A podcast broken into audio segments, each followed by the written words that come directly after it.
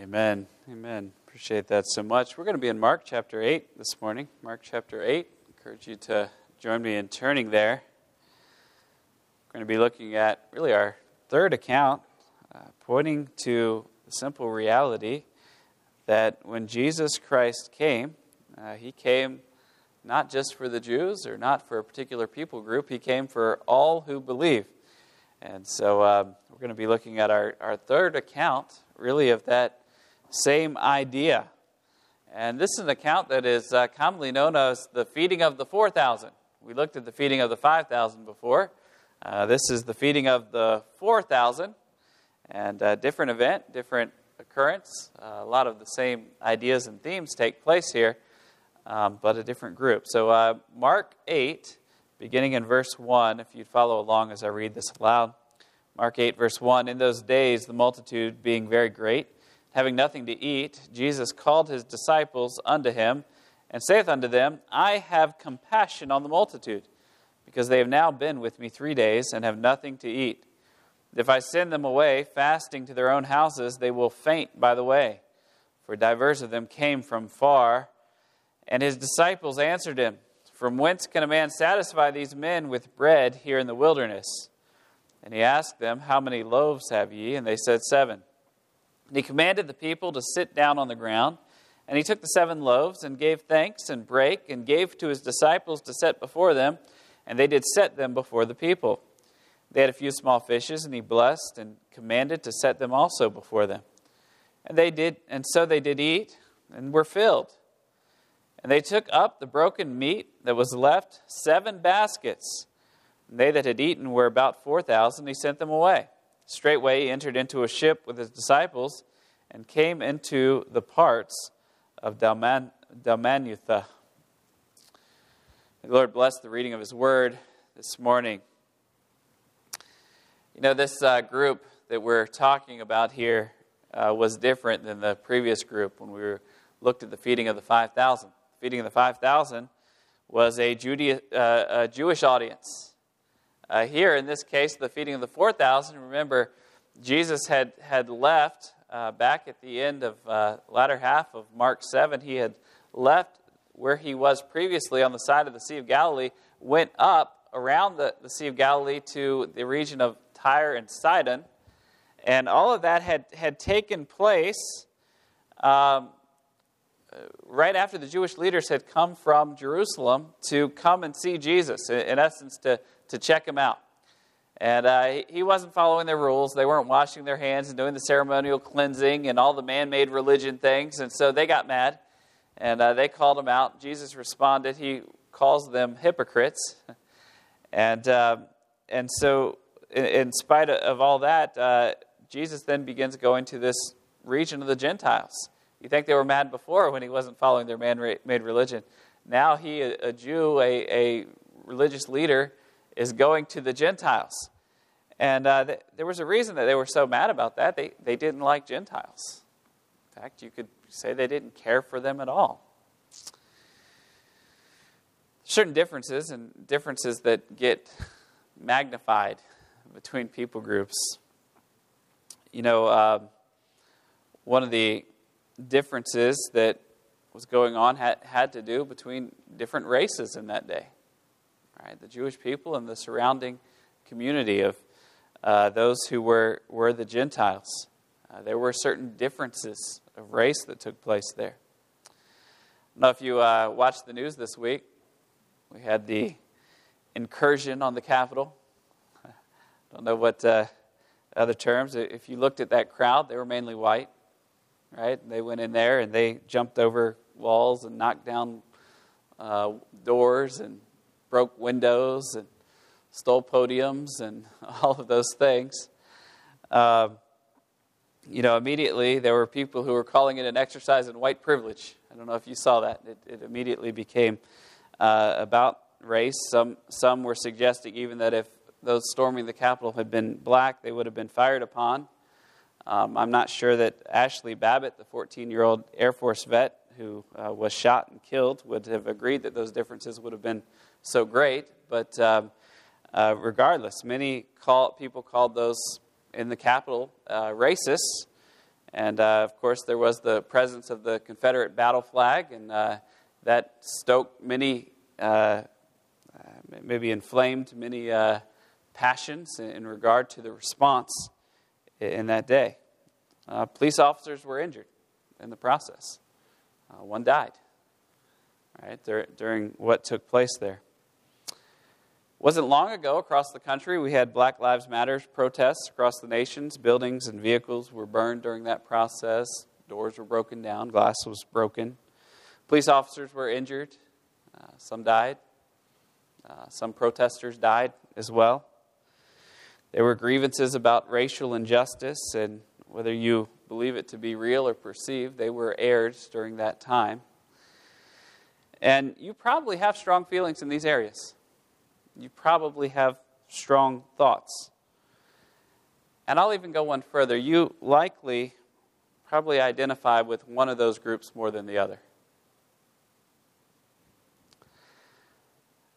That's not unusual.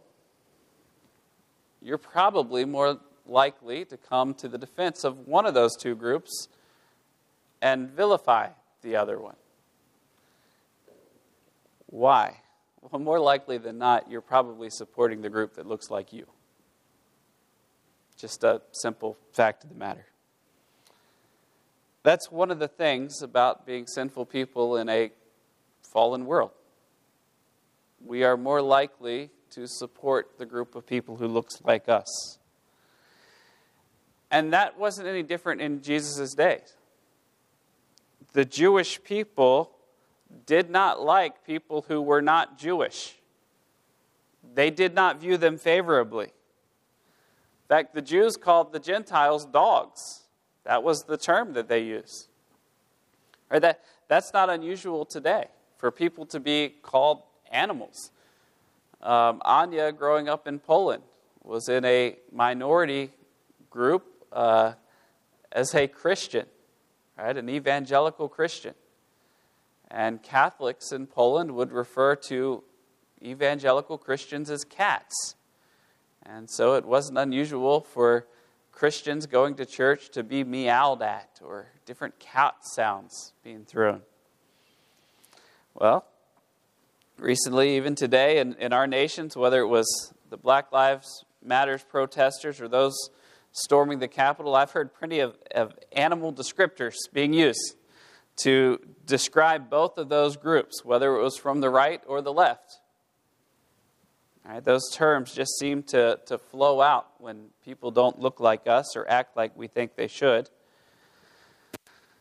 The Jews in that day wanted nothing to do with the people who were non Jewish. Jesus was Jewish. Now let's remember, he was born into a Jewish family, he came to Jewish people.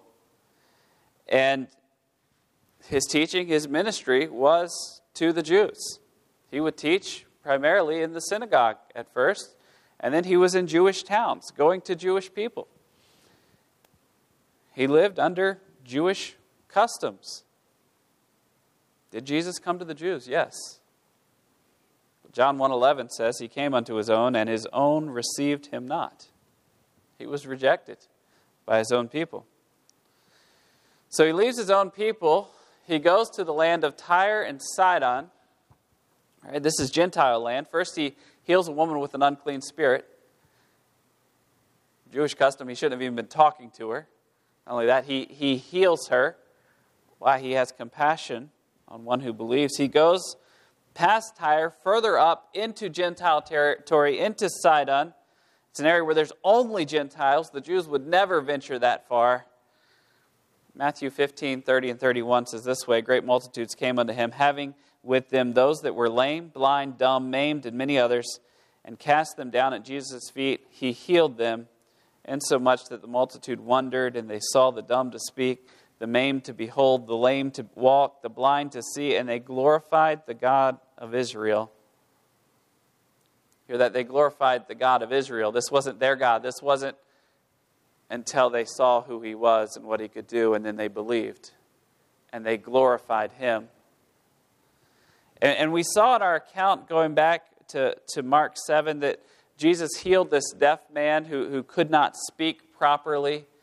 Uh, he, he could barely speak, and, and he heals them. And, and Mark 7.37 says, and, and they were beyond measure astonished, saying, He hath done all things well. He maketh both the deaf to hear and the dumb to speak. These are Gentiles. They were amazed at Jesus. Many of them believe in Jesus. And Mark, in this gospel account, is writing primarily to a Gentile audience. And they would have likely heard this account about this one Jesus who identifies as Yahweh, the one who has been known as the God of the Jews. And they likely would have been, been likely to just write it off. Wait, no, that's, that's the Jewish God. Right? That's what they believe. That's the Jewish God. And yet, Mark wants his Gentile audience to know something. Jesus may have come to the Jews, but he wants to be the Savior of all who believe. See, Jesus came for all people. And our account today is a, is a continuation of this, this very idea, going back to, to not just uh, Tyre, not just Sidon, but now the region right there east of the Sea of Galilee. This is a account that often is called the feeding of the 4,000. Um, it's different. It's a different event. It's a different location. It's a different people group than the feeding of the 5,000. Uh, but you'll see similarities in what takes place. At the very beginning, we see that we have a consistently compassionate Christ. Verse 1 says, In those days, the multitude being very great and having nothing to eat, Jesus called his disciples unto him and saith unto them, I have compassion on the multitude because they have now been with me three days and have nothing to eat. All right, so so at this time, right, this is this is in those days, still the same region. Jesus likely on the eastern side of the Sea of Galilee now. He, he has a crowd of people who have been listening to his teaching. He is teaching Gentiles and declaring the truth to them. He is declaring to them the word of God, and they've been there for three days. This is a pretty desolate area. Not a whole lot of towns around. There's not a whole lot of places to go and, and even buy food. And yet they're out there in this wilderness area. Three days they're out there. But you know, something moves in Jesus. It's that word right toward the beginning of verse 2 I have compassion on the multitude. There's no descriptor, no adjective about Jesus' ministry that is more often used than this term of compassion. We have a compassionate Savior. This is a word that, that means that, that you are, are so moved to with emotion at what's going on that you are moved to act. Right? Jesus wasn't just, oh, boy, that's bad, right? Oh, boy, I hate that they're hungry. He, he, is, he is moved with compassion, so much so he feels it on the inside. And that, that is literally what this word means. And so he sees their plight, he, he feels it on the inside, and he acts on it. You know, in our day today, there's in general a lack of compassion too often, and, and perhaps it's just because we, we see so much all the time. You know, it, it, it's you, you turn on the news, right? You turn on the news and watch the news. You're like, how am I supposed to feel compassion for that much bad? It, it, we, it's almost like we just get numb to it. Right? Pe- people dying, car crashes, all of these things that are happening all around us, and, and we just get this almost information overload. I, I don't know if I have enough compassion to deal with all the stories that are going to hit me in the day. It's a, it's a strange time to live in, in that sense. And yet, Jesus was someone who was compassionate. He wasn't hardened to the plight of the folks who were there. You heard about that Air Force vet dying in the Capitol. Did you feel compassion? You heard about the police officer that died in the Capitol? Did you feel compassion? You heard about the death of Black Lives Matter protesters. Did you feel compassion? See, compassion is a Christian emotion. It is a inherently Christian response. It, it, it is a, in essence, a, a love towards someone so much that it hurts when something happens. And anytime there's loss of life, we're talking about an image bearer, an image bearer of our God who's dying. And that's how not, not how God intended it to be.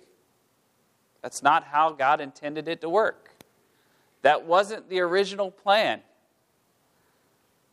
And yet sin came into the world and everything changed.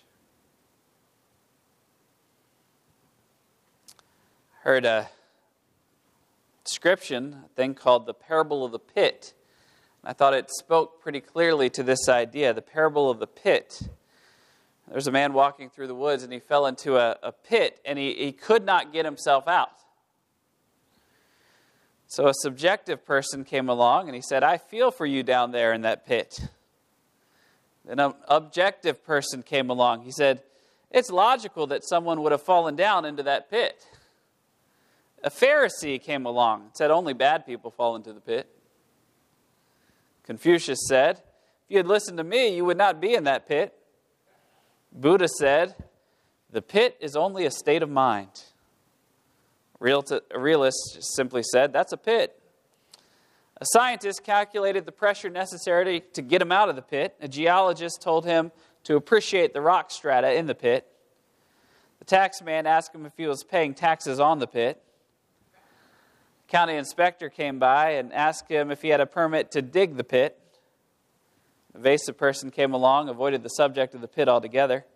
A self pitying person said, You haven't seen anything until you have seen my pit. An optimist came and said, It could be worse. A pessimist said, Things will get worse. Then there's Jesus. Jesus walking along, seeing the man in the pit, simply knelt down, extended his hand, and pulled him out of the pit. See, this illustration is one that just points to the compassion of our Christ. You know, we're, we're so likely to respond to events in, in different ways, and certainly there are different emotions that, that come up.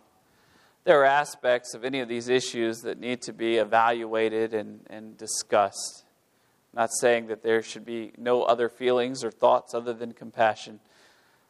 When there's loss of life, we should be compa- feel compassion for those who have lost their lives. When there's hardship, we should feel compassion on those who are going through the hardship. Even if they kind of brought it on themselves, as sometimes happens. Even if their decisions weren't really wise.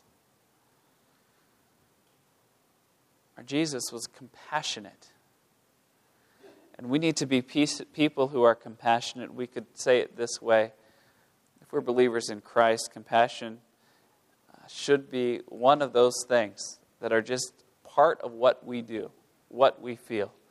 Why? Because there is no greater descriptor of Jesus Christ himself in the Bible. We have a compassionate Savior. And if you look like Jesus, if you want to look like Jesus, and we need to emulate his compassion. Secondly, we see that we have a consistently discipling Christ. Look back at what Jesus did right at the very beginning of this chapter, chapter 8, verse 1. It says, Jesus called his disciples unto him. Right, right at the beginning, he's ministering to the crowd. He, there is a teachable moment coming. And, and he doesn't leave the disciples out there on their own. Right? He, he says, Come, Come, get together. I want you to see this. He hasn't forgotten about them in the midst of the ministry. He, he wants them to know what's going on. He, he could have just done the miracle, right? He could have fed all the people. He could have said, he said, could have said, eat, and right, all the food just appears. He could have done that, but he didn't. He calls the disciples together, he brings them together, And, and at the very heart, what is this discipleship? What does it mean to, to disciple someone? Jesus is saying, I am helping you. Come to me, I will teach you something. I want you to learn something. I'm going to provide for you a, a foundation that's going to help you for future ministry. That, that's the heart of what discipleship is. That's what it's all about. And so he, he brings them together for that purpose. You know, today we use different terms for that. We use often hear the term today uh, mentorship, right? That's what we often hear, being a mentor, right? Uh, a disciple is a learner sitting at the master's feet, and Jesus is the great teacher. He is providing for them the, the instruction that they need to follow after him in a way that pleases him. So let me ask you this Who are you discipling?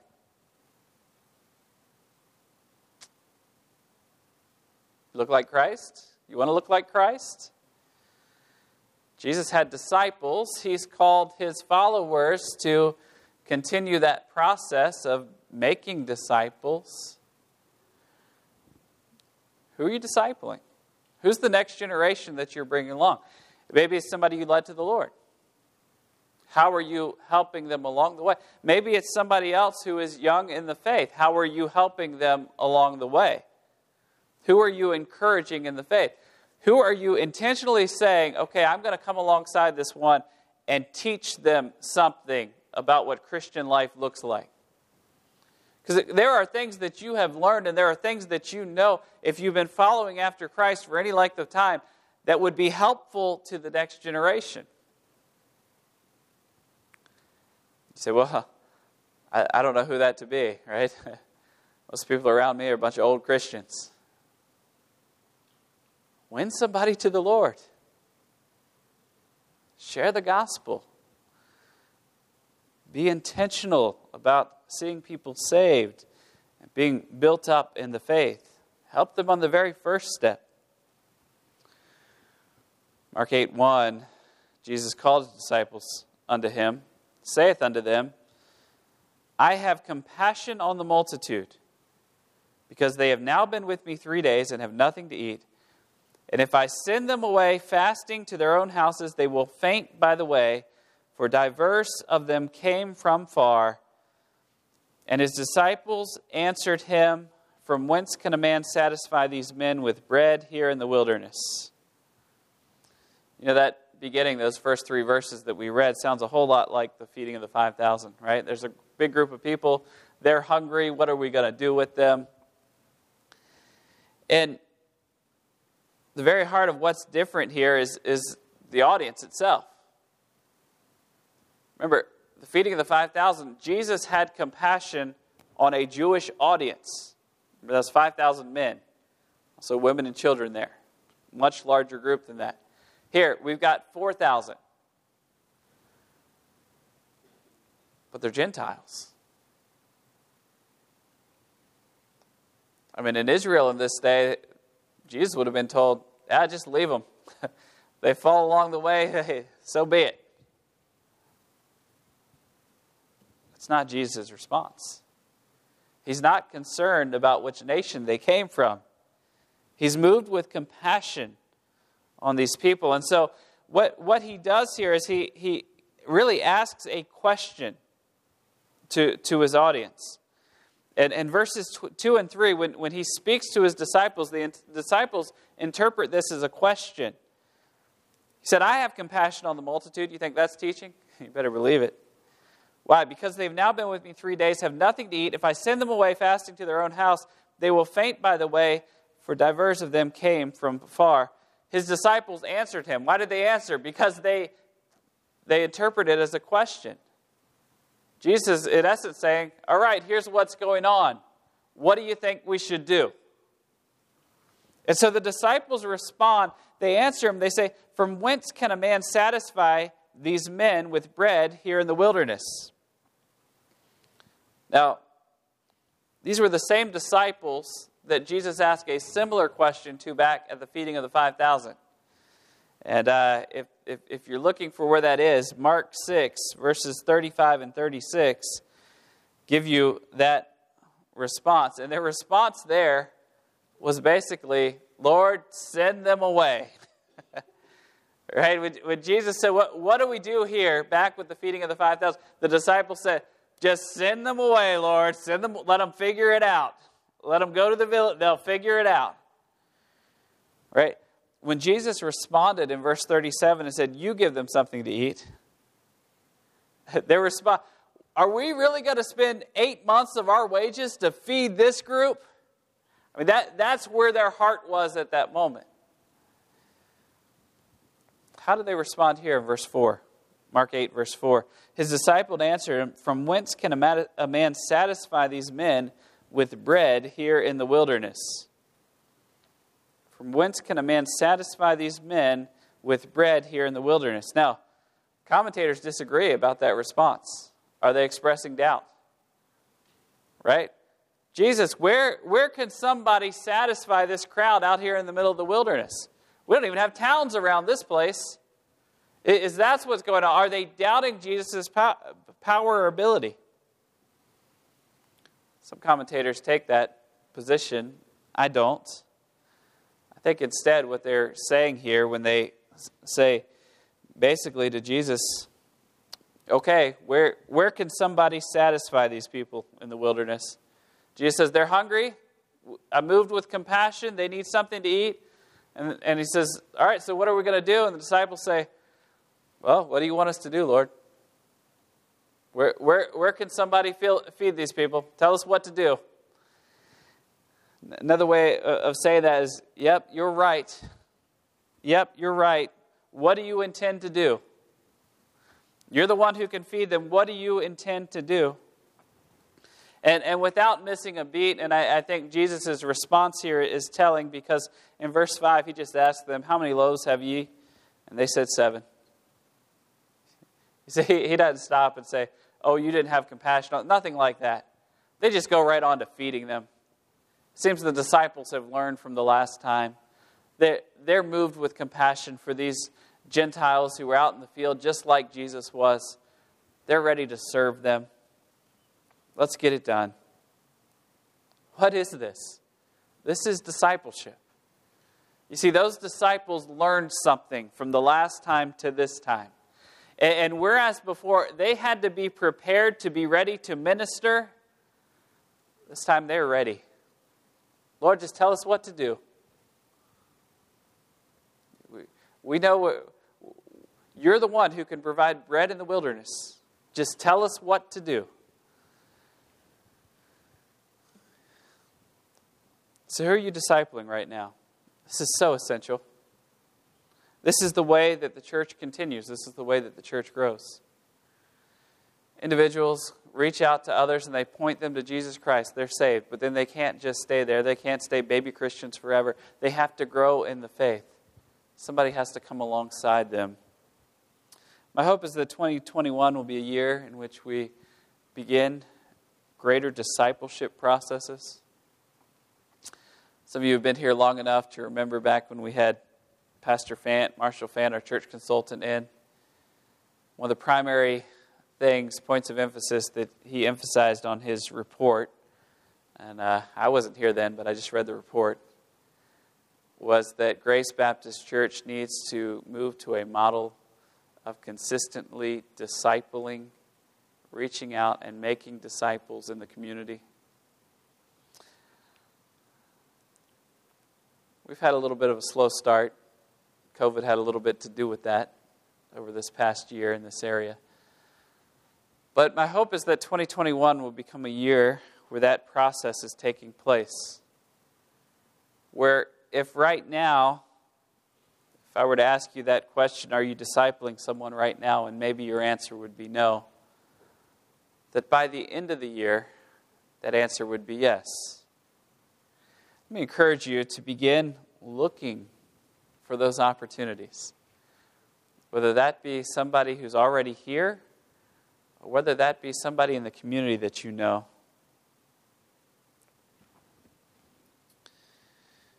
There are people who have walked a little bit longer on that road of faith who can help us and instruct us and encourage us. I know people have done that in my life. There are people who are still doing that in my life. You may not have ever had that in your life. Maybe you just kind of picked it up. You know, it was a little less formal discipleship. It's not too late for you to help someone else along the way. So let's consider for a minute what was going on in, in the early church. You know, this, this, this, this does seem kind of normal to us because, all right, they fed 5,000. All right, it happened. Okay, 4,000, no big deal. That difference that this is a Gentile audience is a big deal. That is a big deal. And those reading the book of Mark who were Gentiles, to them, this would have been a big deal. Because all of a sudden, this Jewish God who's for the Jews becomes a God that's for me too. In fact, he's the God of anyone who believes. And I want you to think for a minute, going back to the early church. Uh, we, we have the book of Acts going on uh, here in Sunday school, and we're going to see some of these things. But what was it that nearly ripped the early church apart? What was the big issue within the church? What caused the apostles to start not getting along a little bit and having some words with one another? What was it? Okay, reaching out to the Gentiles. And in particular, when you do reach out to the Gentiles and they get saved, what do they have to do?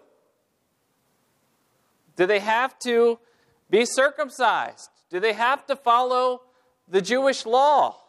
Do they have to go through that process? All right, here's the issue.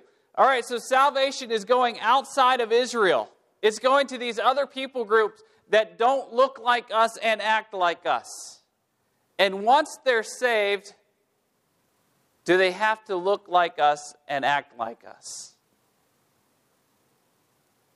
You know, if, I, would be, you know, you, you hear this kind of thing. I haven't heard it here, but I'm saying this kind of thing happens. Even if it's not said out loud, it's said inside, right? Oh, I, I'm really glad for that black person to come to Christ. I'd love for them to be at our church as long as they act like white people. That, that kind of thing, that kind of idea is out there. And, and, you know what the Jews said about the Gentiles? I'm great with them being saved, but as long as when they come in after they're saved, if they get circumcised and they follow all the Jewish rituals and you know they start to look like Jews, then that'd be all right. We could put up with that. We could deal with that. That wouldn't be so bad after all.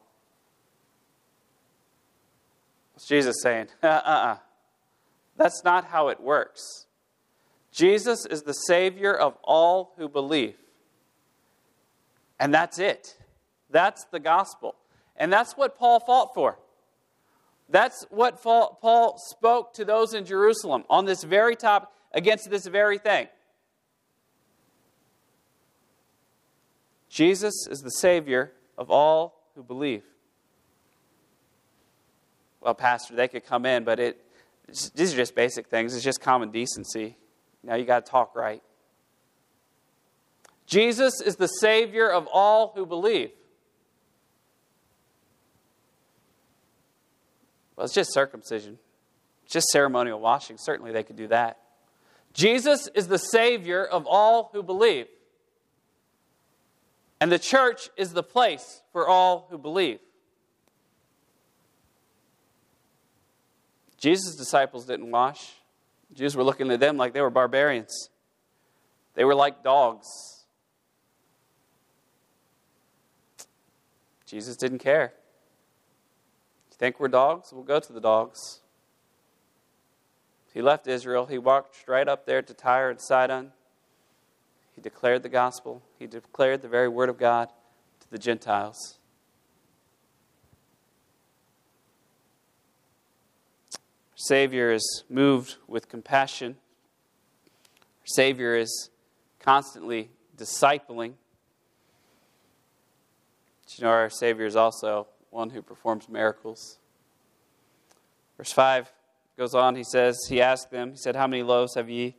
They said, Seven. He commanded the people to sit down on the ground. He took the seven loaves and gave thanks and brake, gave to his disciples to set before them, and they did set them before the people. They had a few small fishes, and he blessed and commanded to set them also before them.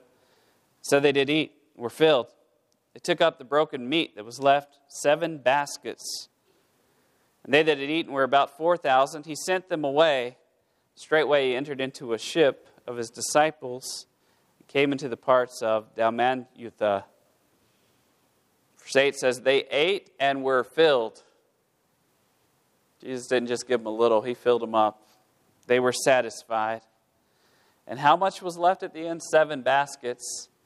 If you remember at the end of the account of the feeding of 5,000, there were baskets of food left over.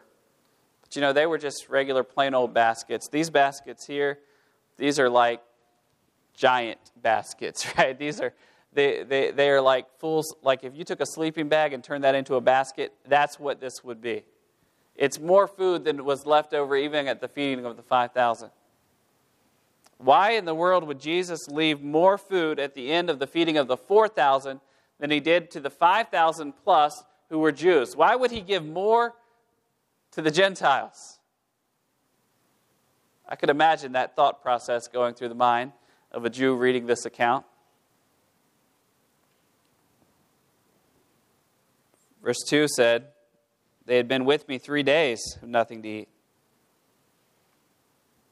Verse 3 Diverse, many of them came from far. Right? They, these people weren't from just the surrounding towns and villages. Some of them had further to travel than they did back at the feeding of the 5,000. And you know what happened? At the end of the third day, when they're about to go home, not only does Jesus fill them up, he leaves enough leftovers that they will have the food that they need on their journey back home. If they have multiple days' journey, multiple days' worth of food. They traveled further, they got more food for their trip back home.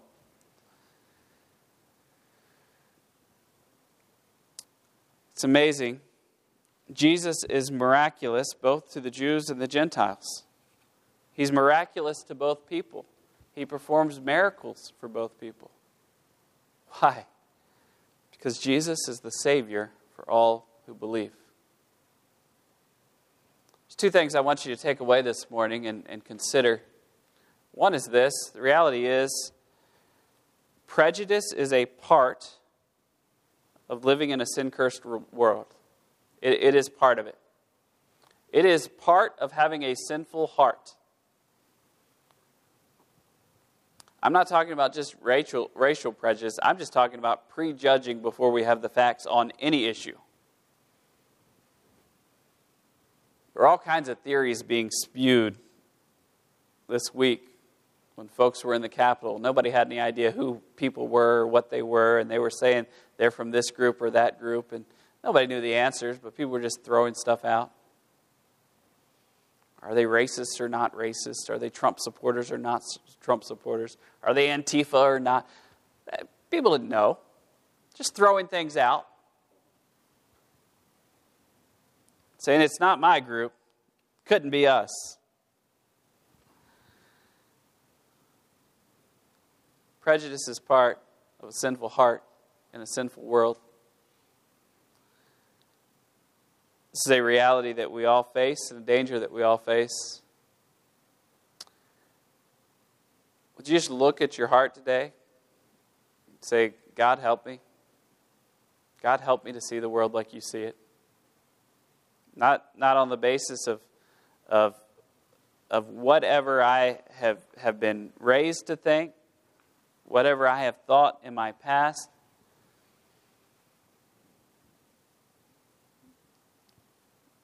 you had times before you were saved, you told jokes that were racially motivated, sinful. It's not a part of Christian life. Would you just ask God to help you in those areas? And this isn't unique to white people, right? every, every group, people group, has groups where they do this to other groups as well. Right? I'm, I'm not somehow singling out white people. Right? Every group, we like what looks like us. Simple fact. Secondly, I want you to think about this area of discipleship. You know, Jesus was teaching and training the next generation, and we certainly need to do that in the area of, of uh, prejudice and racism.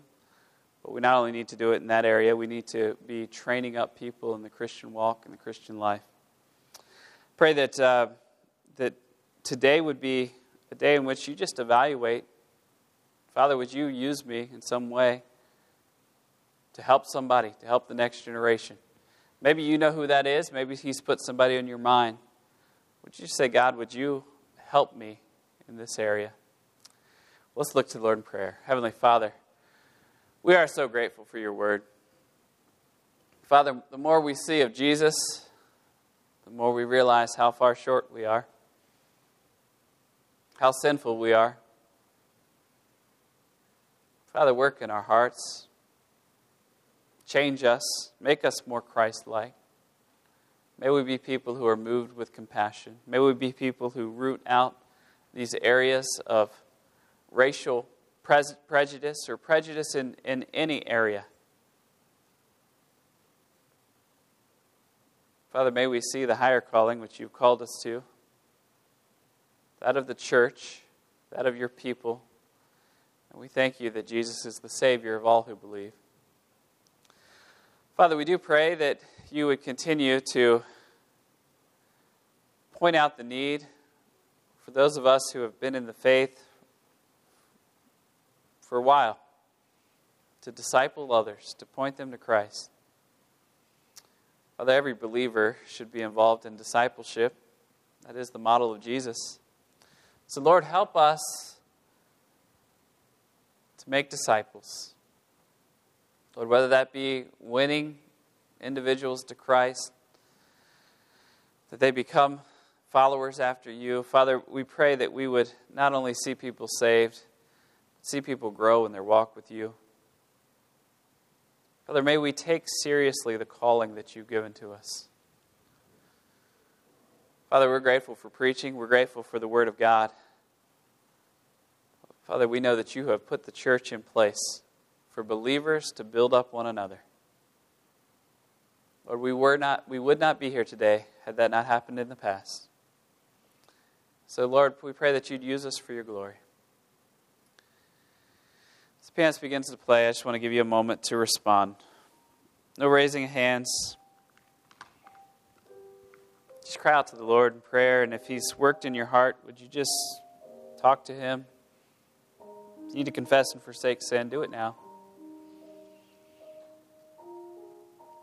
If you want to ask for someone to disciple, ask the Lord for it.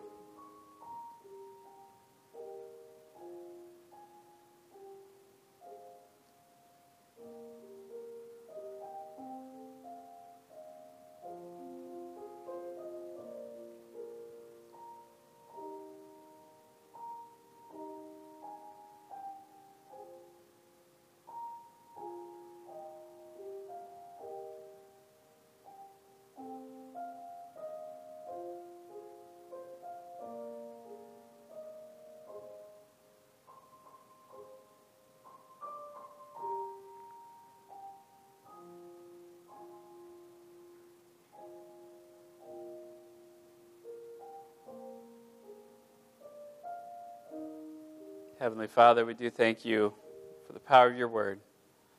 We know that it is the power to change minds and hearts. Lord, may we be more like Christ. We pray these things in Jesus' name. Amen.